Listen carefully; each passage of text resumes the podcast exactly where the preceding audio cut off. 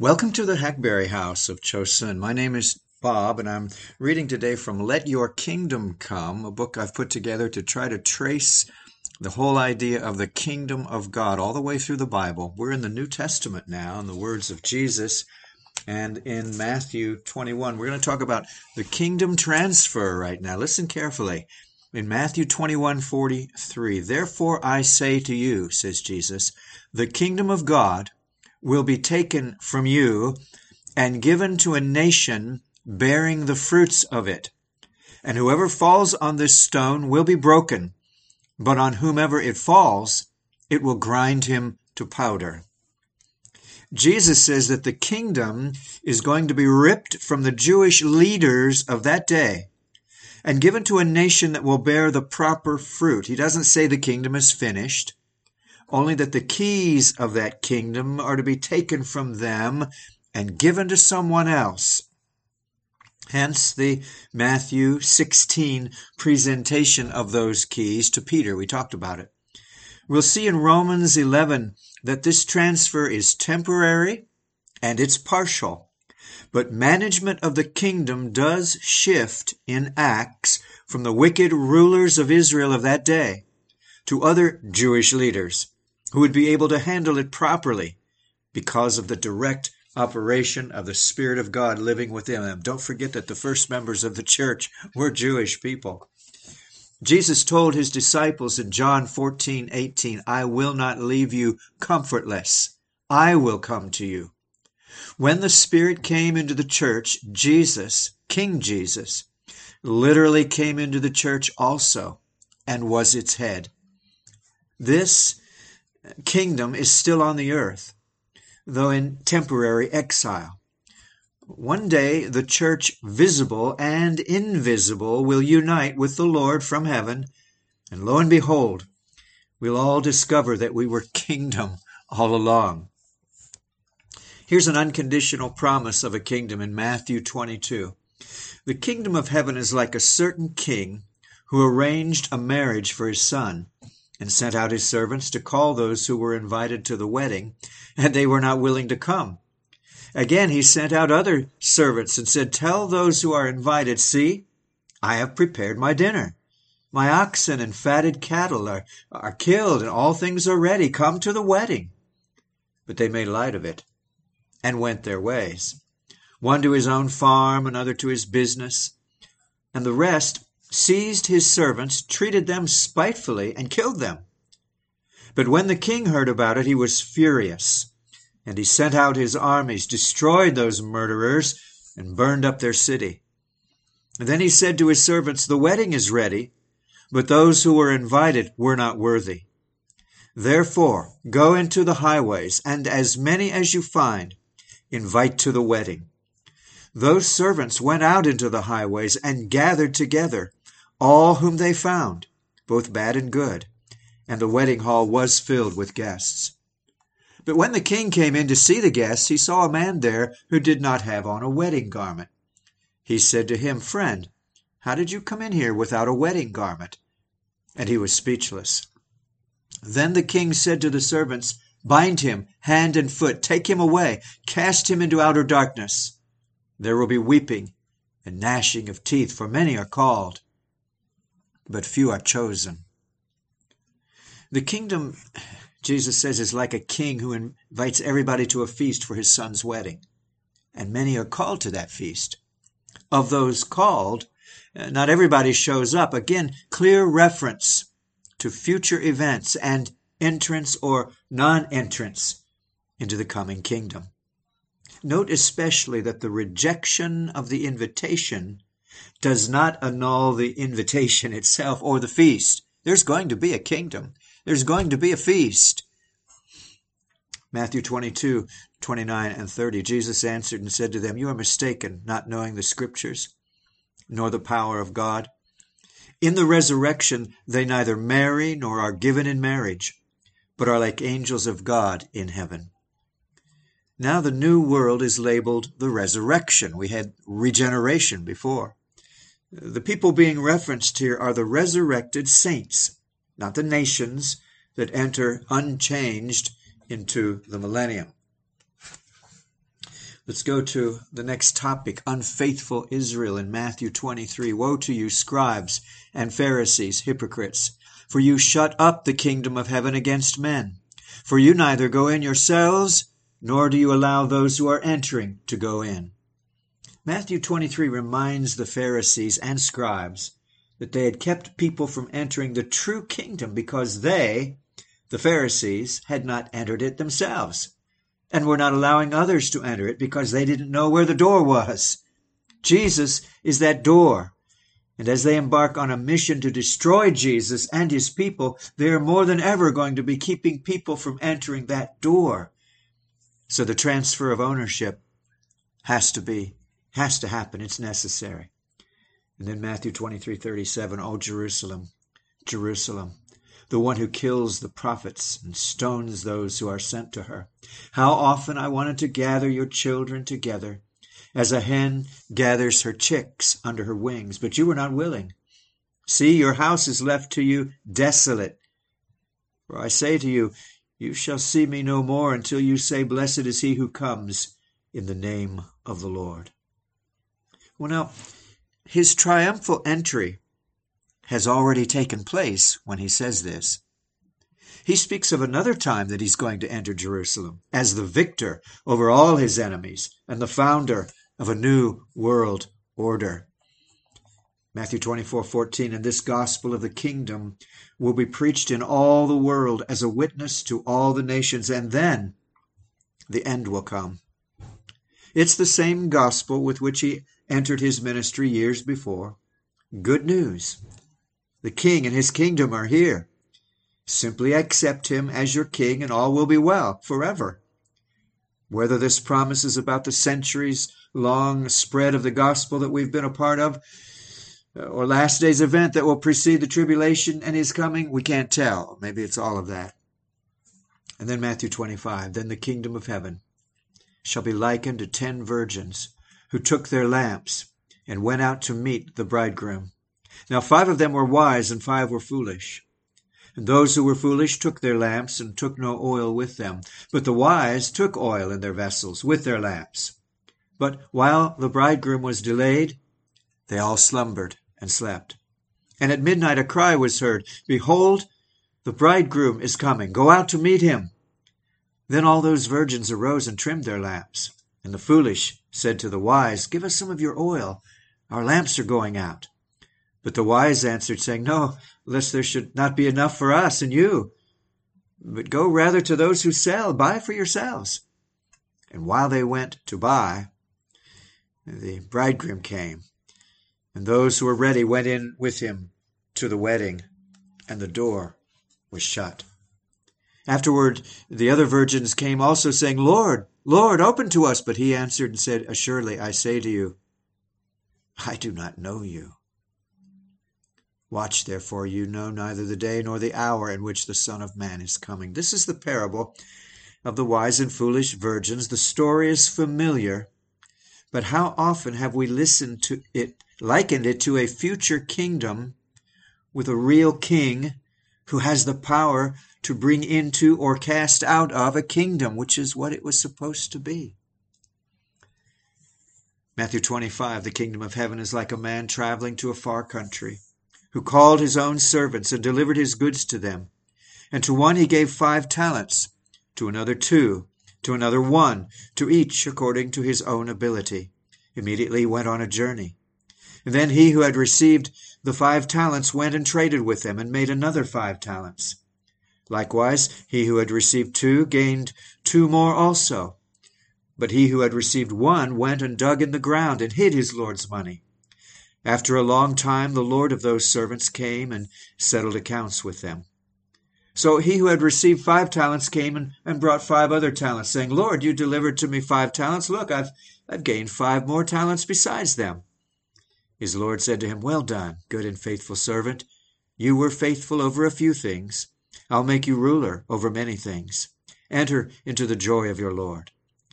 He also, who had received two talents, came and said, Lord, you delivered to me two talents. Look, I've gained two more talents besides them. His Lord said to him, Well done, good and faithful servant. You've been faithful over a few things. I'll make you ruler over many things. Enter into the joy of your Lord. Then he who had received the one talent came and said, Lord, I knew you were a hard man, reaping where you have not sown and gathering where you have not scattered seed, and I was afraid, and I went and hid your talent in the ground. Look, there you have what is yours. But his Lord answered and said to him, You wicked and lazy servant, you knew that I reap where I have not sown and gather where I have not scattered seed. So you ought to have deposited my money with the bankers, and, and at my coming I would have received back my own with interest. So take the talent from him, and give it to him who has ten talents. For to every one who has, more will be given, and he will have abundance. But from him who does not have, even what he has will be taken away, and cast the unprofitable servant into the outer darkness. There'll be weeping and gnashing of teeth. The parable of the talents. Unprofitable servants cast out, profitable ones brought in. The kingdom has entrance requirements. But the kingdom is what this whole story is about the kingdom of heaven is like a man, and so on. So, um, all these parables are about that. How about this? In, in Matthew 25, 31, when the Son of Man comes in his glory, and all the holy angels with him, then he will sit on the throne of his glory, and all the nations will be gathered before him. And he will separate them one from another, as a shepherd divides his sheep from the goats and he will set the sheep on his right hand, but the goats on the left. And then the king will say to those on his right hand, Come, you blessed of my Father, inherit the kingdom prepared for you from the foundation of the world. For I was hungry, and you gave me food. I was thirsty, and you gave me drink. I was a stranger, and you took me in. I was naked, and you clothed me. I was sick, and you visited me. I was in prison, and you came to me. then the righteous will answer him, saying, Lord, when did we see you hungry and feed you, or thirsty and give you drink? When did we see you a stranger and take you in, and naked and clothe you? When did we see you sick or in prison and come to you? And the king will answer and say to them, Assuredly I say to you, inasmuch as you did it to one of the least of these my brethren, you did it to me. Then he will also say to those on the left hand, Depart from me, you cursed, into the everlasting fire Uh, prepared for the devil and his angels. For I was hungry, and you gave me no food. I was thirsty, and you gave me no drink. I was a stranger, you did not take me in. Naked, you did not clothe me. Sick and in prison, you did not visit me. Then they also will answer him, saying, Lord, when did we see you hungry or thirsty or a stranger or naked or sick or in prison and did not minister to you? Then he will answer them, saying, Assuredly I say to you, Inasmuch as you did not do it to one of the least of these, you did not do it to me. And these will go away into everlasting punishment, but the righteous into eternal life. You see, the king's going to invite his favorite ones to come into a kingdom that was prepared from the foundation of the world. Note how this passage speaks of a division of nations, not necessarily individuals here. His church has returned with him. We're not talking about the church here. The church is standing behind him as he gives this sentence to the nations. They're already saved, the church is. But the various nations surviving that final war either favored or disfavored him during the hard times that have just passed. It seems he is now rewarding them to their great shock, punishing the others to their great shock. Matthew 26, 29. But I say to you, I will not drink of this fruit of the vine from now on until that day when I drink it new with you in my Father's kingdom. At the institution of the literal Lord's Supper, Jesus talks about a time when he will literally drink literal wine with them in the Father's kingdom. Let's not rob the beauty of this passage the communion service is a truly spiritual remembrance of the cross of Christ, but in the kingdom that is coming, a feast is going to take place called the marriage supper of the Lamb in Revelation. And so in the Matthew account, Jesus talked much of a kingdom, its people, its operations, its entrance requirements, its future status, but above all, for the purpose of what I'm reading to you now, its physical reality. The future kingdom. Many of these passages make it very plain that this kingdom, though not of this world, is not simply a frame of mind. An honest reader sees flesh and blood people on a planet covered with earth and water, the very one that we live on right now. Let's move over to Mark and get the few that uh, were not in Matthew. He has some unique statements. In, in Mark, uh, what is it? I'm in verse 26, and I'm not showing what chapter that is. I guess you'll have to go looking for that one. it's uh, before Mark 11. And he said, The kingdom of God is as if a man should scatter seed on the ground, and should sleep by night, and rise by day, and the seed should sprout and grow he himself does not know how. For the earth yields its, its crops by itself. First the blade, then the head, after that the full grain in the head. But when the grain ripens, immediately he puts in the sickle because the harvest has come. This parable is unique to Mark. Notice that kingdom of God has been substituted for kingdom of heaven, with no difference in meaning implied at all. Mark 11:10 Blessed is the kingdom of our father David that comes in the name of the Lord. We certainly can't leave David out in this talk of citizens of the coming kingdom. That was the expectation of the Jews who surrounded Jesus at his final entry into Jerusalem. The kingdom is near and here. That's true. They knew it in that moment, though they quickly forgot under pressure from their masters. Mark 12:34 Now when Jesus saw that he answered wisely he said to him you're not far from the kingdom of God. You know there was a certain scribe that answered properly Jesus' question about the first commandment. Jesus was impressed and he was inspired to tell the man he was not far from the kingdom. Indeed, the kingdom's king stood right in front of him. The kingdom's principles were in his heart. So we're not just talking future. It is now, but it's also later in a different form. How about Luke? Does he have anything to add to this conversation? Oh, yeah. Quite a few things. In Luke 4 43, but he said to them, Jesus did, I must preach the kingdom of God to the other cities also, because for this purpose I've been sent. So, this kingdom business was the essence of his teaching. As in the next quote in Luke 8 1, now it came to pass afterward that Jesus went through every city and village. What was he doing? Preaching and bringing the glad tidings of the kingdom of God. Luke 9, Jesus said to him, Let the dead bury their own dead, but you go and preach the kingdom of God. Another said, Lord, I, will follow you, but uh, first let me go and bid farewell to those at my house. Jesus said, No. No one having put his hand to the plow and looking back is fit for the kingdom of God. Luke 10, heal the sick, he says to them. The, tell them the kingdom of God has come near to you. But whatever city you enter and they do not receive you, you go out into the street and say, The very dust of your city, which clings to us, we wipe off against you. Nevertheless, know that the kingdom of God has come near you. Now, this passage must yield to the reminder that the kingdom is on earth whenever King Jesus or his Spirit are here. Luke 12 Do not fear, little flock, it is your Father's good pleasure to give you the kingdom. Jesus has Jesus assured his men that it was the Father's pleasure to give the disciples the kingdom? Yes. That's exactly what they're going to get. Though church and kingdom remain separate, there is an overlapping that we cannot ignore.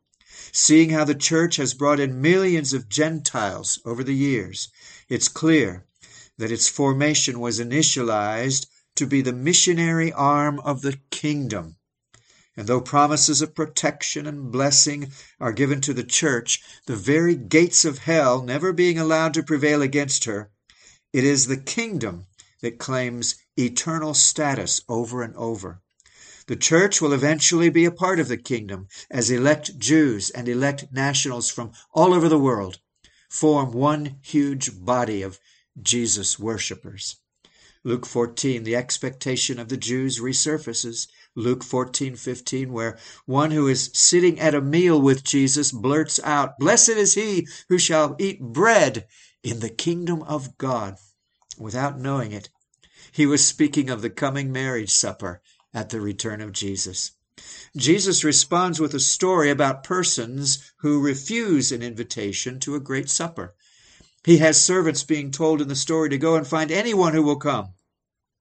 So the man's observation was confirmed, not denied. Blessed is anyone who is invited to this literal supper and answers the invitation. But the following passage, chapter 17, seems to be in conflict with the plethora of verses that talk of a spiritual yet future kingdom. For those who continue to tell us that the kingdom is spiritual, not physical, this is home ground. I want you to consider simply that Jesus is asked, When is the kingdom coming? But the question is from the Pharisees, not the disciples. When the disciples asked about his coming and the end of the world, he gave them a clear description of the lead up and the actual visitation of his coming and the kingdom that will follow. Jesus was trying to drive home to these blind Pharisees that before they could even think about entering the kingdom of God, as in John 3 to Nicodemus, they would have to meet the King, recognize him as the Messiah, fall at his feet and worship him. And so he responds. He says, There's no need looking for some sign, no need staying up nights waiting. The kingdom is already here among you. In fact, you're talking to the king. Immediately he turns to his disciples and begins talking about the future, where the bulk of the kingdom experience will take place. He tells them he's going to suffer. He tells them he's then going away. He, he tells them to expect his coming as the lightning. So, which is it? The kingdom is here, or the kingdom comes when the king returns? The Pharisees heard one message, the disciples heard the whole truth. I want to go into that passage a little bit more, or at least I want to read the passage. We didn't even read the passage in Luke 17. We'll start with that next time we come together. Thank you so much for listening. And I do hope you'll come back and finish this story of the kingdom of God. It's all the way through the New Testament, and then we're going to go out into church history, and I will prove to you that the early church believed exactly what we are saying here that there is a literal 1,000 year reign of Christ coming to earth. Who knows, maybe soon. Thank you so much. The Lord bless you. This is the Hackberry House of Chosun. Lord willing, we'll talk again real soon. Bye bye.